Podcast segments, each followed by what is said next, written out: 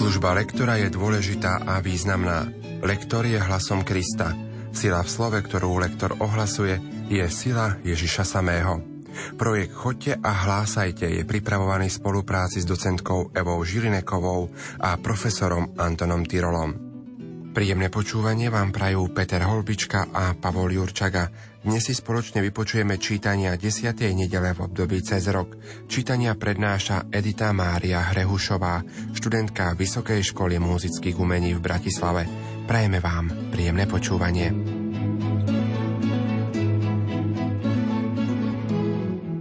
Prorok Ozeáš, ktorý účinkoval pravdepodobne v Severnom kráľovstve Izrael v druhej polovici ôsmeho storočia pred Kristom, a jeho proroctvo je charakteristické výzvami k obráteniu. Izrael bol vo veľkom nebezpečenstve. Ohrozovala ho najmä asýrska veľmoc a v jeho textoch nájdeme viaceré prvky, ktoré sú charakteristické pre novozákonný duchovný kult. V dnešnom prvom čítaní je to predovšetkým poznanie Pána, požiadavka lásky k Bohu a najmä posledná veta. Lásku chcem a nie obetu. Poznanie Boha viac ako zápalnú obetu. Tieto požiadavky svedčia o mimoriadnej duchovnej vyspelosti a veľkom význame tohto proroka aj pre naše časy.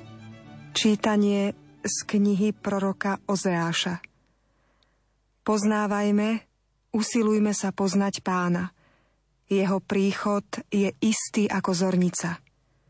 Príde k nám ako dážď v pravý čas, ako dážď neskorý, čo zavlaží zem. Čo mám robiť s tebou, Efraim? Čo mám robiť s tebou, Júda? Vaša láska je ako ranný mráčik a ako rosa, ktorá z rána pominie. Preto som ich okresával skrze prorokov, zabíjal slovami svojich úst. Spravodlivosť moja jak svetlo vychádza. Lásku chcem a nie obetu. Poznanie Boha viac ako zápalnú obetu. Počuli sme Božie slovo. Slovo má docentka Eva Žilineková. Opäť sme si vypočuli čítanie plné krásnych poetických obrazov. Uvedomme si však prvé kurzívou v lekcionári zaznačené Lásku chcem a nie obetu. To je teda hlavná myšlienka celého tohoto úseku. Dážď v pravý čas, dážď neskorý, všetko má svoju logiku. Týchto päť riadkov je konkrétna prosba národa veriacich. Je to vlastne výzva k obráteniu. Vo dvojverší Vaša láska je ako ranný mráčik a ako rosa, ktorá z rána pominie, sú rovnocenné oba obrazy. Preto musíme dávať pozor, aby sme zreteľne vyslovili a ako rosa, ktorá z rána pominie.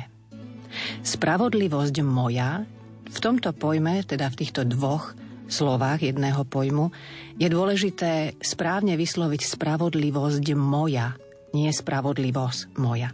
No a potom je tu ten nádherný záver, lásku chcem a nie obetu, a ešte vysvetlené poznanie Boha viac ako zápalnú obetu.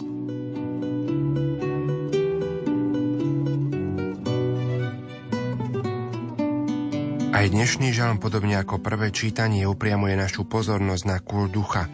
Ide teda o požiadavku pravého kultu, ktorý má byť kultom srdca, bohoslúžbou, ktorá sa má vykonávať v duchu a v pravde. V tomto zmysle môžeme rozumieť hlavné formulácie z tohto žalmu. Neobvinujem ťa pre tvoje obety, obetuj Bohu, obetu chváli. Príjmi od nás, Pane, obetu chváli. Zvrchovaný Boh, Pán, prehovoril a vyzval zem od východu slnka až po jeho západ. Neobvinujem ťa pre tvoje obety, veď tvoje žertvy stále sú predo mnou. Aj keď budem hladný, nebudem pýtať od teba, veď moja je zem i s tým, čo ju naplňa. Vari ja hovedzie mäso jedávam, alebo pijem krv kozľaciu. Obetuj Bohu obetu chváli a najvyššiemu svoje sľuby splň. A vzývaj ma v čase súženia. Ja ťa zachránim a ty mi úctu vzdáš. V V úryvku z listu Rimanom sa apoštol Pavol venuje hlavnej téme svojej teológie a rieši v nej otázku nadobúdania spravodlivosti pred Bohom. Pavol celú svoju náuku založil na konštatovaní Starého zákona v súvislosti s Abrahámom, ktorý bol ospravodlivený na základe svojej viery. Aj kresťan nadobúda spravodlivosť pred Bohom na základe viery, keď mu táto spravodlivosť už bola tak povediac pripravená smrťou a zmŕtvychvstaním Ježiša Krista. Motív spravodlivosti sa v Pavlových listoch vyskytuje pomerne často. Čítanie z listu svätého apoštola Pavla Rimanom. Bratia, Abrahám proti nádeji v nádeji uveril, že sa stane otcom mnohých národov podľa slova, také bude tvoje potomstvo. A neochabol vo viere, ani keď videl, že jeho telo je už odumreté, veď mal skoro sto rokov, a že je odumreté aj Sárino lono. A nezapochyboval nedôverčivo o Božom prisľúbení, ale posilnený vierou vzdával Bohu slávu, pevne presvedčený, že má moc aj splniť, čo prisľúbil. Preto sa mu to počítalo za spravodlivosť. A nie len kvôli nemu bolo napísané, počítalo sa mu to, ale aj kvôli nám. Bude sa to počítať aj nám, čo veríme v toho, ktorý vzkriesil z mŕtvych Ježiša, nášho Pána, vydaného za naše hriechy a vzkrieseného pre naše ospravedlnenie. Počuli sme Božie slovo. Slovo má docentka Eva Žilineková. V tomto čítaní sa ponúka ospravodlivenie aj nám, tak ako Abrahámovi, prostredníctvom viery. Posilnený vierou vzdával Bohu slávu. My vzdajme Bohu vďaku. A v záverečnej časti tohto čítania máme napísané, a nie len kvôli nemu bolo napísané, ale aj kvôli nám.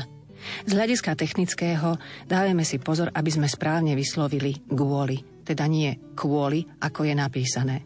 A ešte si dovolím upozorniť na to, že tu má táto príslovka kvôli logiku.